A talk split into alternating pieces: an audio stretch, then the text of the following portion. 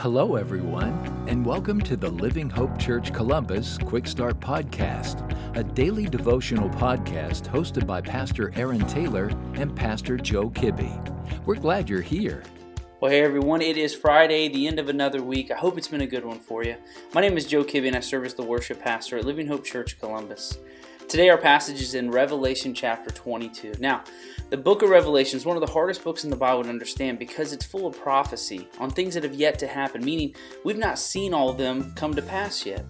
And with all the symbolism that sometimes get confusing, I believe we can still see a clear picture of what heaven's going to be like, and I hope it encourages you today. Let's look at Revelation chapter 22, verses 3 through 5, which say, No longer will there be anything accursed but the throne of God and of the Lamb will be in it, and his servants will worship him. They will see his face, and his name will be on their foreheads, and night will be no more.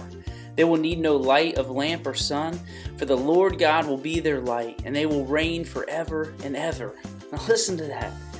Again, nothing will be accursed. The throne of God will be there. We will worship him. We will see his face and reign forever.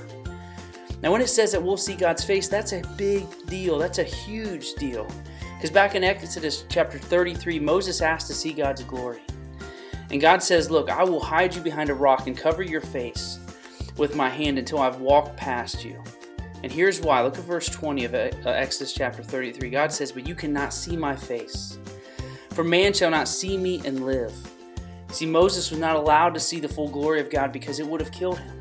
We see a similar thing in uh, Isaiah chapter 6 or in the transfiguration of Jesus in the Gospels, where men fell down and could not look upon God because of his glory and because of their sinfulness. See, our sinfulness would be destroyed by God's holiness. We just can't look upon his face. Yet here we are in Revelation. When Jesus comes back, God creates a new heaven and a new earth, and we'll be made completely right with God. And we will be, for the first time, able to see God in all of his glory. We will look upon his face for the rest of eternity. See, our relationship will be fully restored. Folks, I hope that you really believe that heaven is better than what we have right now. Do you know that when Jesus went to prepare a place for you, and when you get there, it'll be beyond anything you could ever imagine? See, I hope today that no matter what pain or heartache you're going through, I pray you come to understand Romans 8:18 8, when Paul says, "For I consider that the sufferings of this present time are not worth comparing with the glory that is to be revealed to us."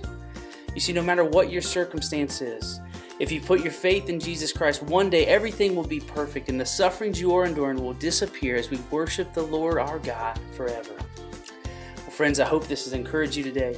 And if you found this podcast helpful, send me an email, joe at livinghopecolumbus.com. I would love to hear what Jesus is doing in your life and how I can be praying for you. Have a great day. Thank you for joining us today. Be sure to subscribe and rate this podcast. Have a great day.